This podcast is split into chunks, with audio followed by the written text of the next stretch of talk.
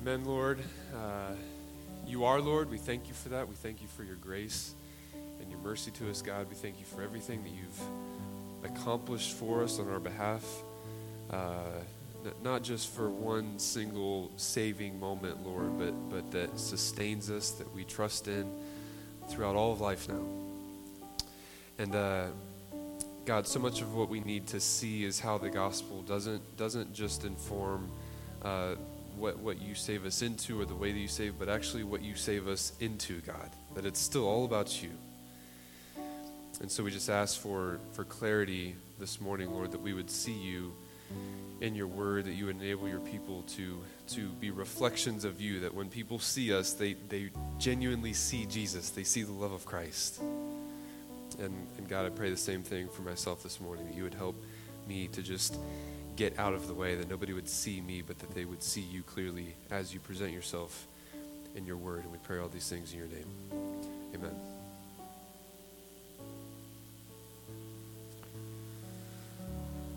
Well, good morning, good morning, good morning. How we doing? It's good to see you all. Turn to Romans 12 with me.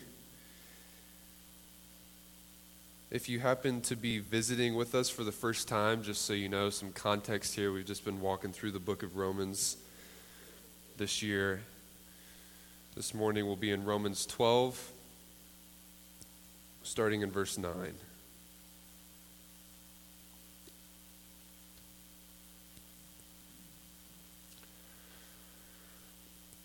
Romans 12, 9, and we'll be going through verse 21 here. Let me, let me read this for us to start.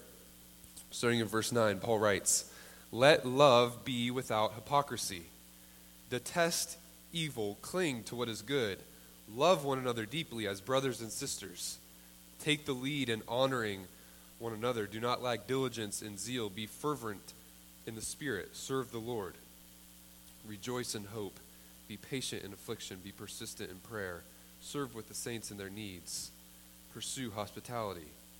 Bless those who persecute you. Bless and do not curse. Rejoice with those who rejoice. Weep with those who weep.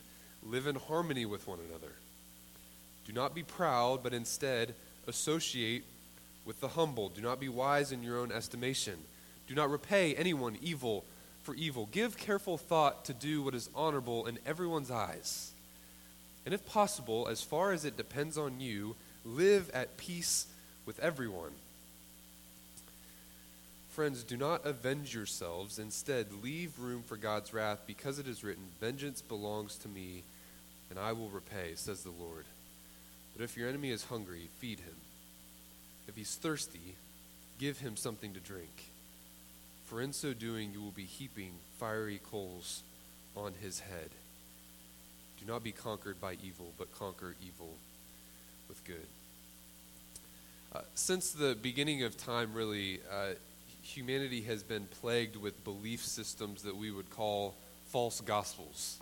Right? Uh, by making false gods in our own image or, or maybe coming up with our own requirements for salvation, humanity, as we know, oftentimes misses the mark on what the true message of the gospel is and how one can truly obtain salvation with God. As I use this term, there's probably several that come to mind that we know in our context already, right?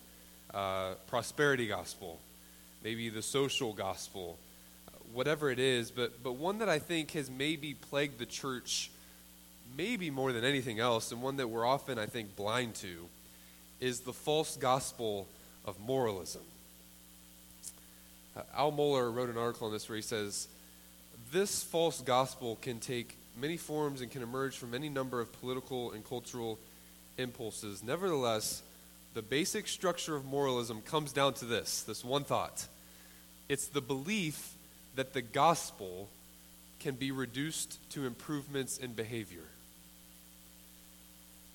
Uh, one of the issues that we run into, I think, when we think about this is that we miss just how pervasive that this, this false gospel can be in our, in our hearts and our minds, our teaching, our prayers, our, our relationships, even. I think one major way this is true is found in how we, we often only think about the gospel as good for the way to get saved and not as being the lens through which we see all of life now and, and the ongoing Christian life included.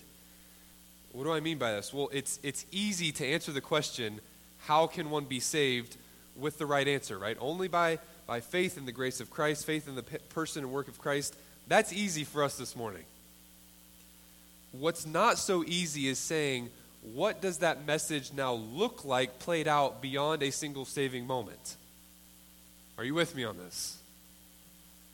In other words, how does the gospel look in the life of God's people? Because we, we have to say that it looks like something. If the gospel really changes us, if it's really true, it has to look like something. And so, what does it look like, and how do we talk about that? And friends, this right here is where if we're if we're not careful, we can fall into a false moralism that is antithetical to the gospel. Where even we who, who answer the question rightly, how can one be saved? This is where we so often fall into the false gospel of moralism. We won't say that you're saved by works. We won't even say that works are required to maintain salvation. But we will, in different ways, detach our good works from the gospel.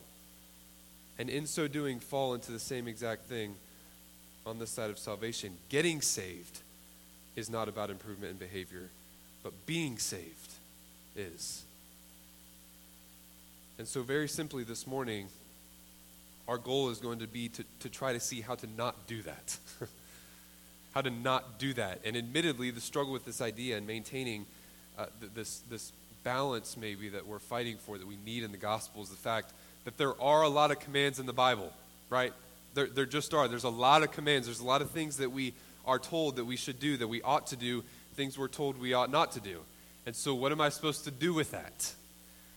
And that's exactly where we are today in Romans 12. Paul, Paul is starting to get very practical in this chapter, but he's still, I think, been somewhat kind of uh, conceptual, right?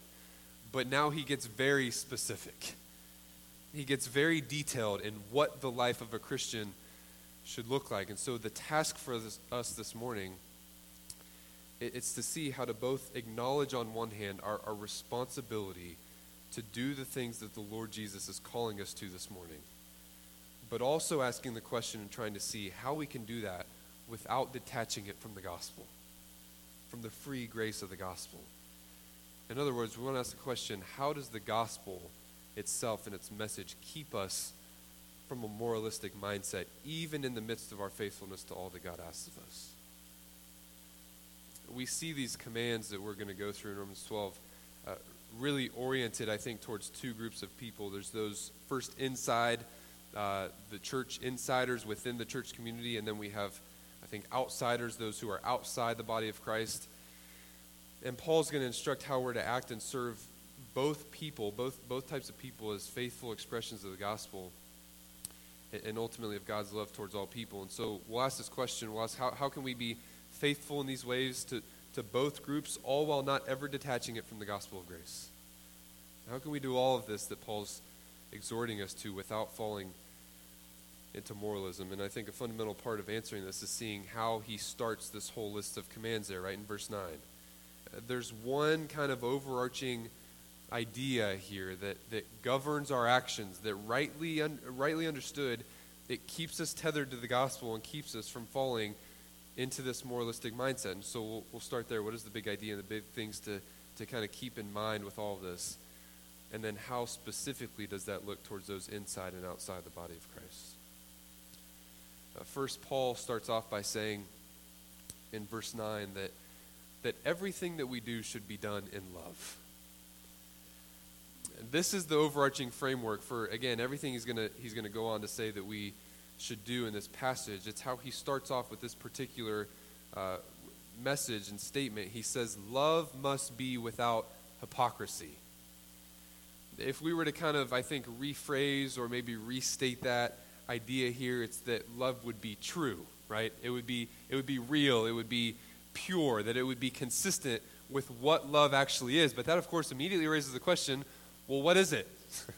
At least it should. What is this love that Paul talks about. Uh, as we know in our day and time, the word love, it, it gets thrown around easily and often, right? It's kind of like candy. We, we throw that thing out uh, for, for, anything. It's used to describe a lot of different things. Uh, we've all heard people do that, and we've all done it ourselves. Just off the top of my head, uh, this week, I've told my wife and kids that I love them. Uh, I said I love my haircut, and uh, I loved how the weather made me feel on Monday morning when I walked outside, right? Like, that's a wide, wide net of things, all different ideas. Um, but, but while I'm using the same word, I don't necessarily mean the same thing in all those contexts, right? At least, hopefully not. And so it's important that we once again we, we come to the Bible to try to understand what it's saying and what it means, and, and we don't just kind of import our own ideas and, and, and assumptions and definitions onto the text. We first have to ask the question when Paul uses this word love, what does he mean? Well, go back with me, just flip a few pages back to the beginning of Romans 5 for a second. And look in verse 6 where Paul actually defines this love for us. He tells us exactly what he means by it. Verse 6, he says, For while we were still helpless, at the appointed moment, Christ died for the ungodly. Now look in verse 8. But God proves his own love for us in that while we were still sinners, Christ died for us. This is the same idea that we find in maybe, probably the most popular verse in all the Bible, right? Everybody knows what I'm talking about.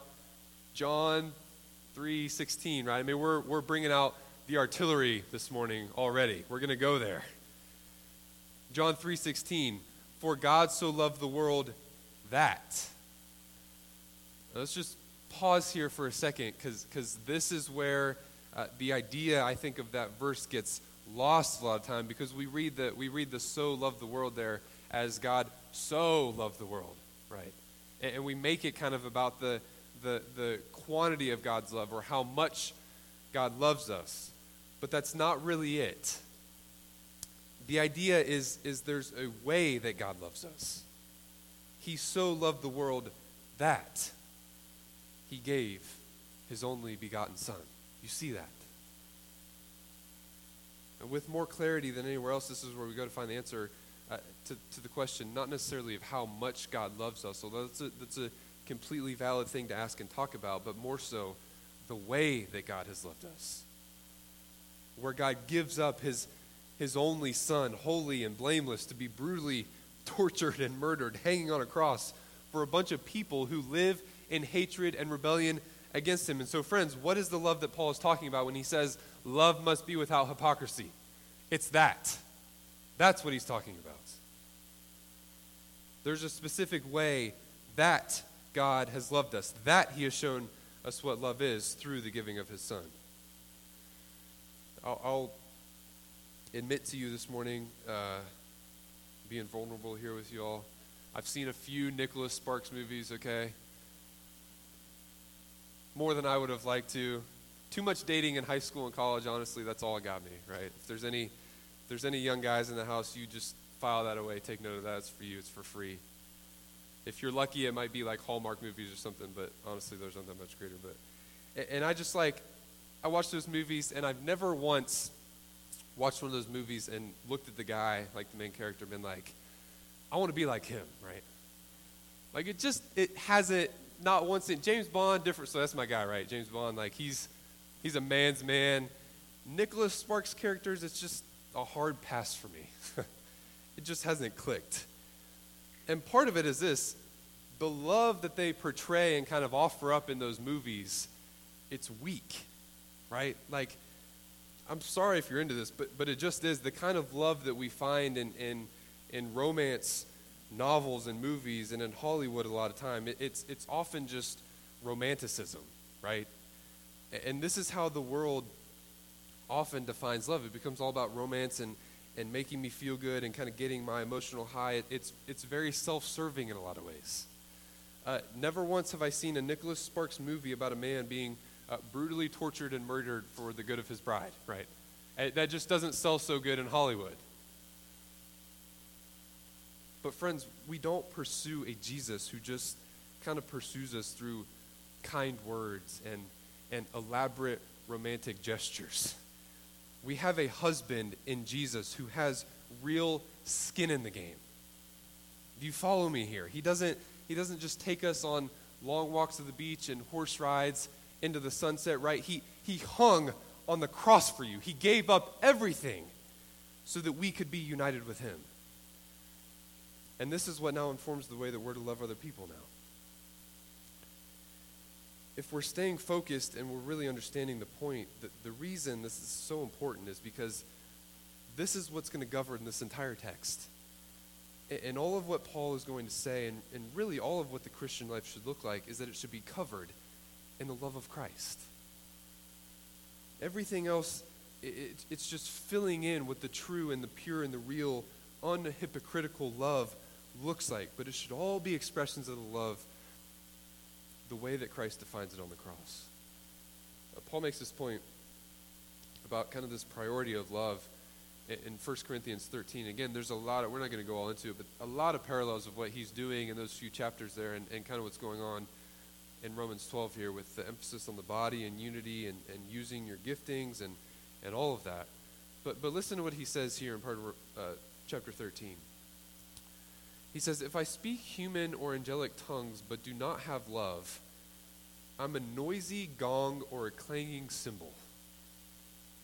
If I have the gift of prophecy and understand all mysteries and all knowledge, and if I have all faith so that I can move mountains, but do not have love, I am nothing. And if I give away all my possessions, and if I give over my body in order to boast, but do not have love, I gain nothing. See, moralism says that, that I should serve Christ to make him pleased with me, right?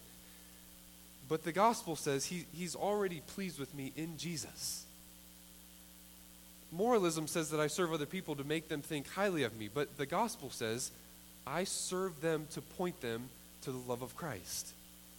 Moralism says that the good works are enough, but the gospel says it's all about manifesting the love of God on sinners. Uh, there's another point to make here as well. When we, when we kind of look at the context and remember some of the things that we, uh, we, we talked about last week, right? We, see that the need for each individual using their gifting, it's, it's this idea of, of the full measure of Christ being realized in the body. Remember we talked about that? that that's the body that they're a part of. Uh, after all, it, it, it's Christ, and when each part is put together and kind of working the way that they should in unity with one another, the end result is that the presence of Christ is made manifest. That's the idea. It's the full measure of Christ that Paul talks about over in Ephesians 4, like we looked at. And, and I think as we now move into these, these following verses where we're at this morning, it, it's really about the same thing, right? Uh, it, it's more detailed, it gets more specific, but when we zoom out, it's still, it's still ultimately about Christ's presence being recognized on earth through the local church, through his body. Uh, Grant, Grant Macaskill, that's his name, he has a book called uh, Living in Union with Christ. This is honestly probably one of the best books I've read in a long time. I'm not quite willing to say it's on my list of like ones that every Christian should read, but uh, but it's probably on my list of books that every Christian should read. But here's what he says. This is literally on page one. He says the core claim of this book is that all talk of the Christian moral life must begin and end with Paul's statement. This is from Galatians 2. It is no longer I who live, but Christ who lives in me. This means that we can never talk about the moral activity of a Christian without always, always, always, in the same breath, talking about Jesus. Because the goal of our salvation is not that we become better versions of ourselves, but that we come to inhabit and to manifest his moral identity. Friends, the gospel keeps us from moralism because it tells us that our good works are really not even ours to begin with. Rightly understood, they're, they're Christ because Christ is now the one who's actively uh, moving in my godliness through his Holy Spirit who works in me. And if that's true, friends, hear me. if that's true this morning, if it's all his to begin with by the work of the Spirit, if that's true, then the manifestations of his works are manifestations of him. It's about Jesus Christ and his ongoing presence on earth in his people. But now that we have it framed in this, this light, we, we have to deal with the, the equally valid and, and important question of what does this love actually look like, right? What does it look like played out? This is where, again, Paul gets he gets more specific and more detailed on what, what this love actually looked like. Most commentators agree that there, there's some distinction between uh, those inside the church and those outside the church. Know we alluded to that and kind of brought it up early on.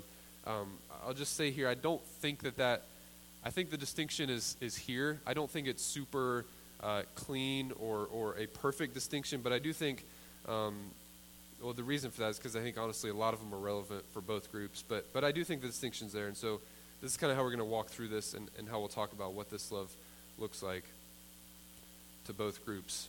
And so first let's talk about how does this gospel love inform the way that we're to love those within the same church body as us. Verse 9, it's, it's programmatic for the whole list, and the focus on those inside the body, uh, it's primarily in verses 10 to 13. So let's start by just, we're just going to kind of walk through these first few verses and, and talking about a few of the specific things that Paul says that we're supposed to do. We're not going to hit them all just for the sake of time, but let's talk about a few here quickly. He says, Show family affection to one another with brotherly love. Uh, there's, a, there's a connection here, a couple connections actually, to, to Hebrews 13, verse 1, where the author says, Let brotherly love continue. But right before that, at the end of chapter 12, he's just, he's just talked about um, this idea of an acceptable service or worship to God, which again is the same kind of idea that Paul began with at the beginning of chapter 12, if you remember, about our lives now, our entire lives being offered to God as a living sacrifice. Remember that. And, and the language he kind of used with it was that this is our, our pleasing or acceptable or, or spiritual, fitting worship to God. It's what, it's what makes sense in light of everything that God has done. And, so this affection to one another now, it's rightly seen as part of our worship to show family affection with brotherly love. It implies that we see each other in this, in this familial light, right? This is, this is another one of the metaphors for the body of Christ, the church. It's that we're a family now. But again, it's motivated by the love of Christ for us that, that made us sons of God with Him. We're in family with one another now because Christ has first put us in familial relationship with God, and so we, we relate to each other as a working out of our new identity in Him. Next, he says, outdo one another in showing honor. Can I just ask this? Can I ask this? Is there anybody here in church who, who feels like they're competitive about outdoing one another and showing each other honor? Uh, people in the church can be competitive about all kinds of things. That's not our problem, right? Our problem is not being competitive look no further than the, than the comparison that I think probably lives within all of our hearts. Do you ever look around at other people comparing, feeling like you're doing a much better job with, than them? Or, or thinking that maybe you should be doing what they're doing because you would do it better than them? Anybody ever? There, there's, a, there's a competitive nature to this idea, sure, but while our competition that we, that we know and we love, it often – serves ourselves, this gospel centered competition now, it's about making much of the other person. It's completely flipped upside its head. Uh, the competitive mindset that we know, it's torn down. We see the actual substance of that is it's showing honor to one another. It's competition not in gaining for myself or making myself look better, but in making someone else look better. Uh, we could illustrate it like this. It'd be kind of like if the if the Cleveland Browns this afternoon walked out onto the field and they said, you know what, today we're not gonna we're not gonna try to do well and make ourselves look good today. We're gonna do everything that we can to make the other team look as good as possible. so I heard some snickers. some of you all are like, I mean, I I thought that's what they did all the time, right? Like like welcome to life as a Browns fan. Maybe I should have used the Buckeyes, I don't know, but but in all seriousness, like that's not right, right? Like it doesn't when we really step back and think about it, it just does it doesn't even make sense to say in that context. But friends, how much different our churches would look like if everyone was motivated to bring each other more honor than they do themselves. Just think about what that would look like. This is what Paul exhorts us to in Philippians 2. You remember, he says, Make your attitude that of Christ Jesus, considering others more important than yourselves. It's making the presence of Christ manifest among us here through this, this humble, attitude of Christ that says the other person is more important than I am. In verse 11, look there with me. Paul writes, Do not lack diligence, be fervent in the Spirit, and serve the Lord. I want to spend a little more time on this one. We've, we've all asked the question, or at least heard the question, and, and I'm sure at some point wrestled with it. Uh, is God sovereign, and is humanity responsible?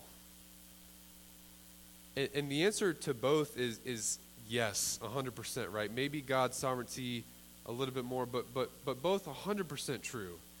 And this single verse, I think, encapsulates that thought very well in the context of what we're talking about and what it kind of looks like in the Christian life. Paul says both that we're to be diligent in what we're doing, but fervent in the Spirit.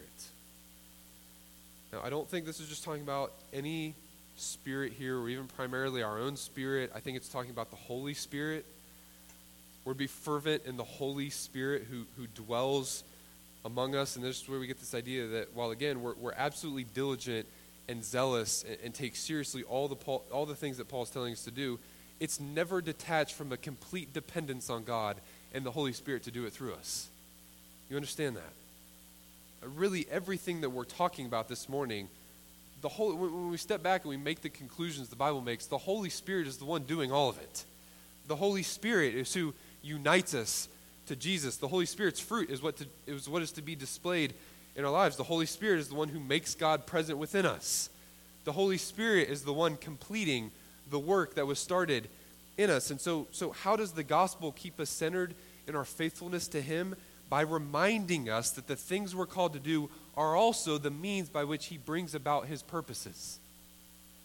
It's not just about us being good little Christians now. It's about the work of God in our lives and in the world through his people. Uh, maybe we could say it this way Why do we need to be fervent in the Spirit? Because it's spiritual work, because it's his work.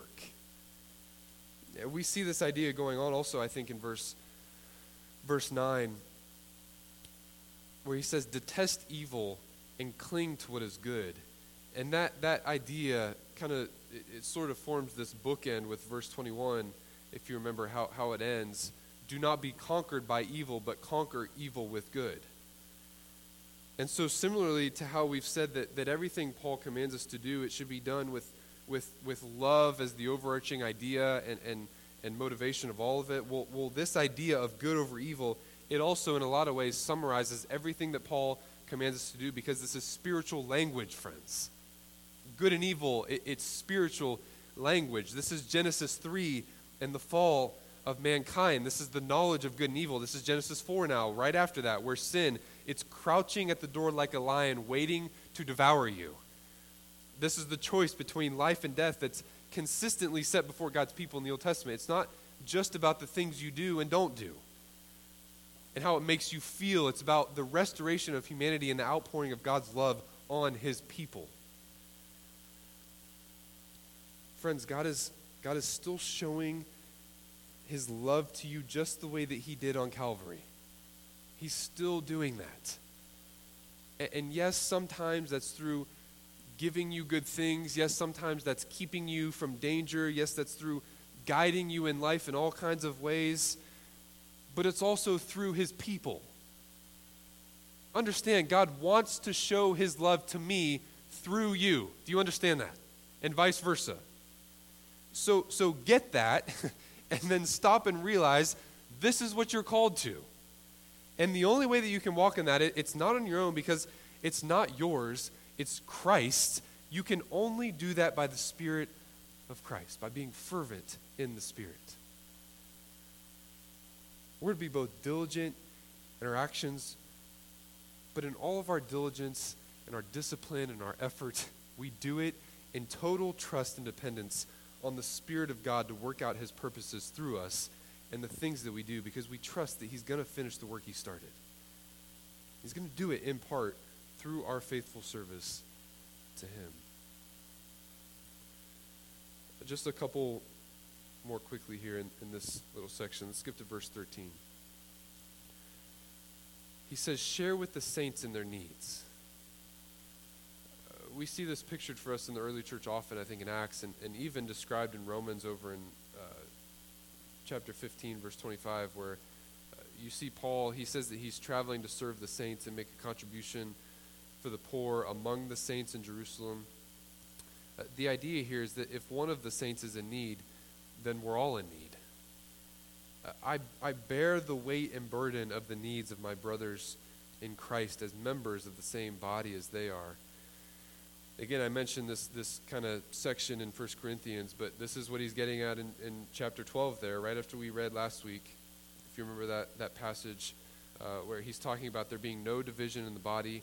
Well, right after that, what we read last week, he says, So if one member suffers, all the members suffer with it. If one member is honored, all the members rejoice with it. Again, there's a lot of common refrains there as to, to what we see here with suffering and honor, uh, rejoicing, all again motivated by this understanding that we're now one, one body in Christ. And the idea being, now what, what's mine is yours and what's yours is mine, right? It's kind of that idea. Similarly to how in salvation, Christ, he takes all of our sin upon him as if it were his own, and we receive all of his righteousness by faith as if it were our own will we now walk in a similar pattern with each other? If there's a brother suffering among us, I suffer with him, right? If a brother rejoices, I rejoice with him. It's a similar idea to, to rejoice with those who rejoice and weep with those who weep in verse 15. Whatever that thing is, I take it upon myself as if it were my own. Paul goes on here as well. He says, Pursue hospitality. Just a really quick note on this. Hospitality, I think, often comes with this, this connotation of like our, our home, right? And inviting people in or, or being welcoming. And I think uh, we think about that with churches a lot and how we welcome people into our community. And that's it's definitely part of this, but I think we miss it when we make it just about a, a physical space or kind of a nice environment uh, to, to come into, if that makes sense. You follow what I'm saying?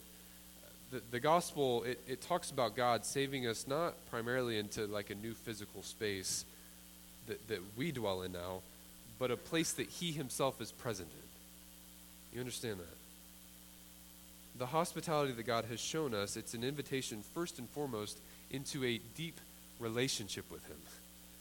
In His presence. It's the very thing that was lost in the garden. It's not just where they were, it was who they were with in salvation, he now dwells among us. There's, there's intimacy and connection and relationship that are offered up that we're welcomed into, and the same is true for us now. We're to walk in this same sort of hospitality. Again, not just about giving people a warm environment, but giving them a, a warm relationship with us as well. Now, we're only a few things into this list, right? Like it, it's it's it's a lot.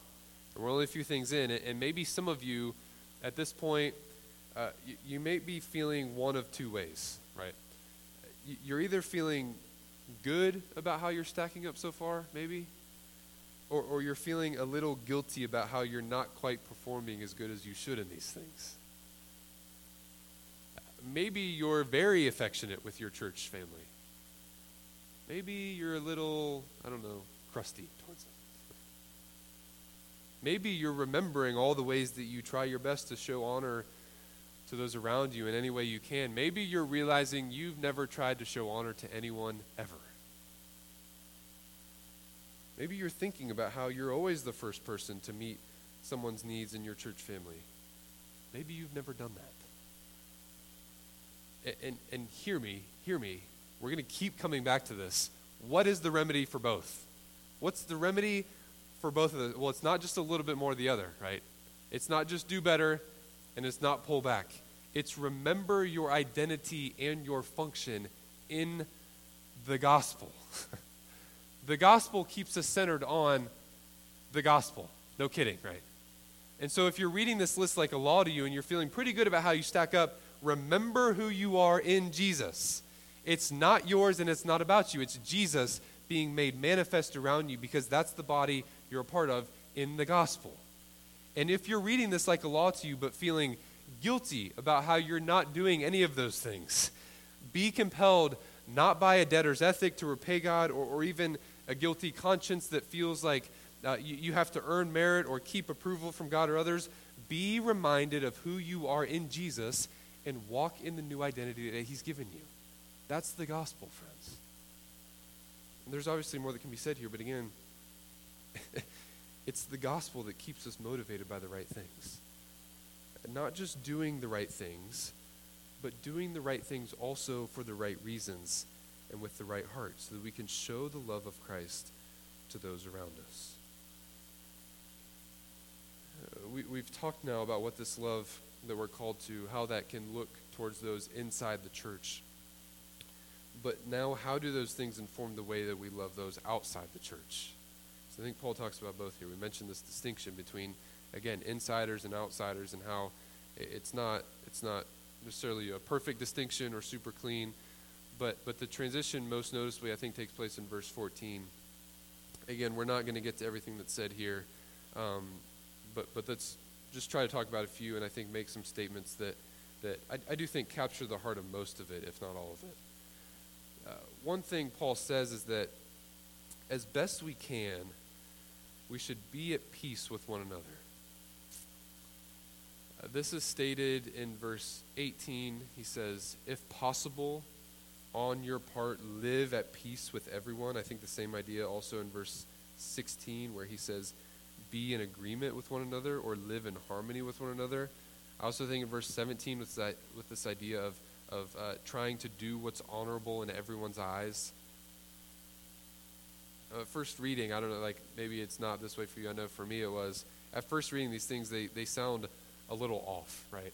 Like this just sounds a little too chummy with the outside world, Paul, right? But notice what Paul's saying and what he's not saying. He's not saying that we live in accordance with what the world says is right or wrong. He's already said to cling to what is good and detest evil. Again, as the Bible defines it. So, whatever being in agreement means, or, or doing what is honorable in everyone's eyes means in verse 18, it, it can't mean that we now adopt the mindset of the world or the definitions of the world or to be conformed to this age, as he said in verse 2. He's also not saying here that this is always going to happen. He makes a very, very important qualification on this. He says, if possible, live at peace with everyone. So there, there's a level at which Paul understands this. It, it just isn't going to be possible to be at peace with everybody. He understands that. There's a point at which our faithfulness to, to, to God and what He's asking of us, it's going to put us at enmity with the world. And I think we see that idea all throughout Scripture and the New Testament, and, and this isn't a contradiction to that. Paul gets that more than anybody, probably. And so, what is he saying? Well, I think the idea is more the way that we that we conduct ourselves, even in our faithfulness to God, and the reason why. If you if you look over in, in again chapter 15 here in verse 2, uh, Paul he kind of expounds a little bit on the motivation or the purpose for why we should try to please everyone, as he says. Read there. He says, each one of us must please his neighbor for his good to build him up. Now, we don't want to jump too far ahead here. We're going to leave Romans 15 for whoever's preaching Romans 15. But the idea and the context around that statement, it's, it's this idea that he's going to talk about, really in 14 also, but of, of uh, the freedom of the Christian, right? If you've heard that phrase, or, or, or Christian liberty, we could say. But it's, it's also this idea that love would govern even the freedoms that we have in Christ now. And so I don't, I don't hold on to my freedoms in the gospel as sort of this means of now uh, attaining things that I want or, or trying to force others to behave that I want them to. No, it, it's actually just the opposite of that if you understand it. Um, it, it, instead should be this idea of that I, I freely give up my freedoms.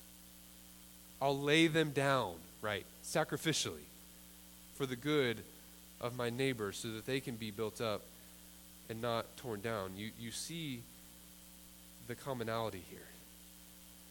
Again, it, it's, it's seeing the needs of others as more important than my own and loving them in that way that informs how I should behave towards them. And so here, when, when Paul's uh, he's telling us to try to live peaceably with everyone and be agreement with one another, it's with that kind of idea in mind. It, it's not that we sacrifice the things inherent to the gospel that, that God would tell us we should do, but that we sacrifice our own freedoms, our own preferences that we now have in the gospel, the things that Christ has won for us, so that we can build others up in Christ. It's the idea that this gospel freedom, it's not ultimately given to me so I can serve myself, but so that I can serve my neighbor. That's what Paul gets at in, in Galatians 5 when he says, only don't use this freedom as an opportunity for the flesh, but what? But serve one another in love. The Luther, Luther comments on this very thing when he says, From faith there flows a love and joy in the Lord. From love proceeds a joyful, willing, and free mind that serves the neighbor and takes no account of gratitude or ingratitude, praise or blame, gain or loss. We do not serve others with an eye toward making them obligated to us, nor do we distinguish between friends and enemies or anticipate their thankfulness or ingratitude. Rather, rather, we freely and willingly spend ourselves in all that we have.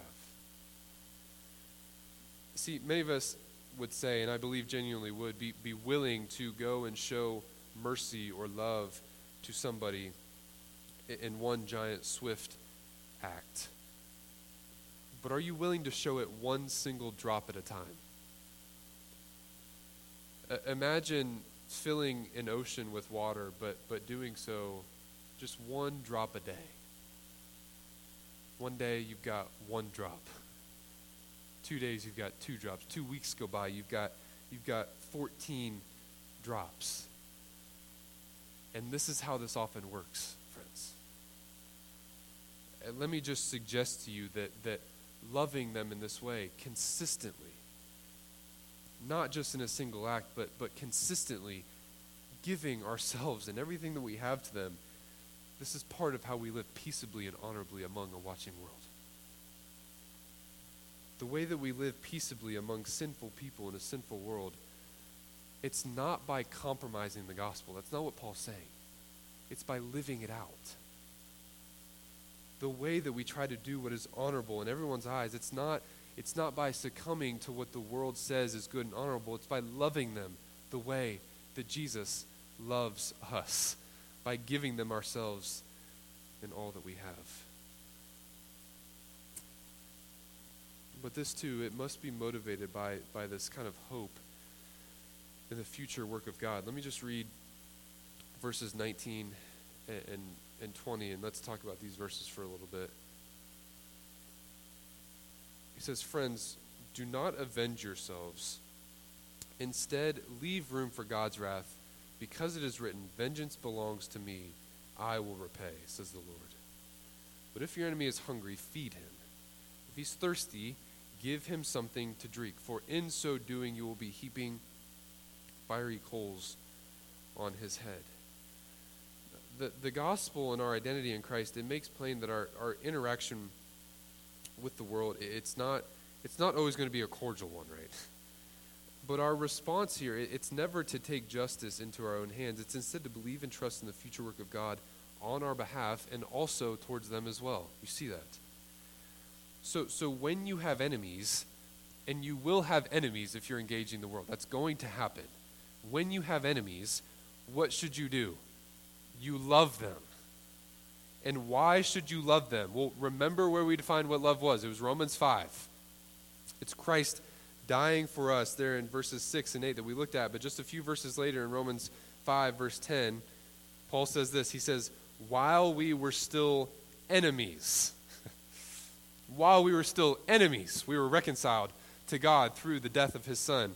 There's a writer who talks about how he once um, watched a video about World War I that was made from the perspective of the Germans. And he talks about how he was struck by it, not because of, of the way that it, it talked about the war or kind of portrayed, you know, how the war went or who won or anything like that. Uh, it, it, it, was, it was the recognition of a humanity on the other side of that. He saw families sending fathers out to war. He saw families sending siblings out to war, wives and children sending loved ones off. It, it showed funerals of fallen soldiers. It showed humanity on the other side that looked very, very similar to the one that he knew on his side. What was striking to him was not how different they were, but how much they were the same. This was his comment in reflection of that. He said, It abuses our sensitivities to hear, hear about World War I from the enemy's perspective. When Oprah interviews the confessed spouse abuser, we refuse to sympathize, sympathize or identify with this enemy of decency. Yet deep down, every one of us knows the enemy's perspective, for we have met the enemy. We have met the enemy every morning in the mirror, staring us in the face. We have met the enemy in our prejudices. We have known the enemy's anger in our fits of rage. We have practiced the enemy's savageness with our own sharp tongues. We don't like to look at the dark side of humanity's cruelties to humanity, for we do not want to gaze inward to the darkness of our soul. We've met the enemy in the mirror, staring us in the face, and sin is ugly, and sin is the ugliness, ugliest when it is ours. And so, friends, why do we love our enemies this morning? Because we too were once enemies of God. And how do we love our enemies? The same way God loved us. It's by humbling himself and giving himself up for us, giving himself to us. I think this, in a lot of ways, is essentially what Paul is getting at with this language of, of heaping fiery coals on his head. We're going to close with this, but let's think about this for, for just a second. Let's think about how we've kind of framed this whole conversation this morning about the Christian ethic and what the grounds is for that. Our identity, right? It's about God's presence on earth through his people. Let's keep those ideas in mind as we think about this imagery now. This is a quotation out of Proverbs 25. It's, it's poetic. And so think about the imagery of fiery coals and think about what connections that might have to the presence of God. That maybe you're remembering in Genesis 15 when, when God comes down in the form of a smoking fire pot. Or, or maybe you remember in Exodus when God appears to Moses in the form of a burning bush. And maybe you remember when he, he leads his people by a pillar of fire, when that same pillar of fire it throws his enemies, his people's enemies into confusion so they can escape. Or, or maybe you remember when they finally get out of, of Egypt and they come to the mountain to worship him, and, and it says the appearance of the Lord was like a consuming fire. Or, or maybe you're remembering one of the many other examples of God's presence being, being tied to this idea of fire. But here's the point. Worship team, you can start. You can start to come up if you want. We're going to close with this. What does it mean to heap fiery coals on his head? Well, I, I think it's this. It's a poetic way of saying, I'm going to literally heap the presence of God on him. When my enemy is hungry, I feed him. When my enemy is thirsty, I give him something to drink. Why? Is it to make me look good or, or to be a better Christian or bring honor and glory to me? No, because that's the way that God loves his enemies. And he wants to continue to love his enemies in that way through his people so that they too can taste and see and experience the goodness and the grace of God and be drawn to him in faith just like we were.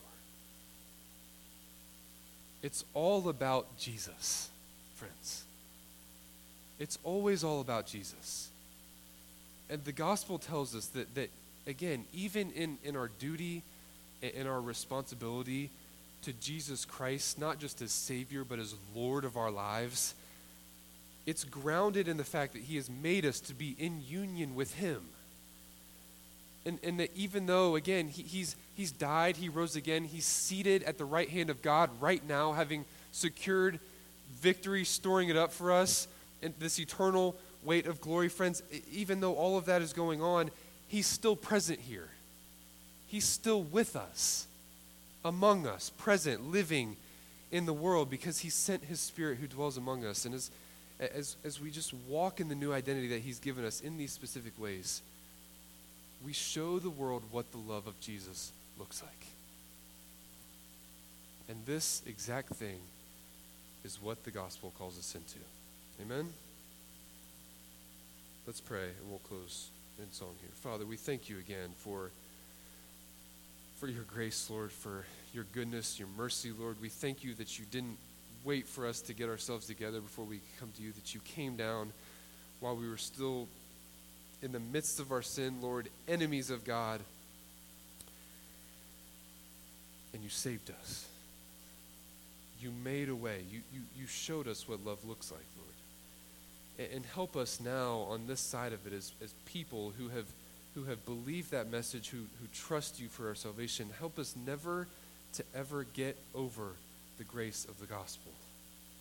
Help us to never get over our salvation in Jesus. Help us to never stop seeing you as the, as, as the, the source of it all and the thing that informs everything that we do. Help us not to fall into mindset of, of self-improvement and how we how we rank and match up, Lord. Help us to see ourselves rightly in union with you. Help us to, to see our identity the way the gospel defines it. And help us to walk in that, Lord. Again, not that not that, uh, that, that, that we would just be better people now, Lord, but that people would actually get to experience you through us. It's our hope and our prayer, Lord, and we ask that by your word, through your spirit, you do that work in us this morning. We pray these things in your name.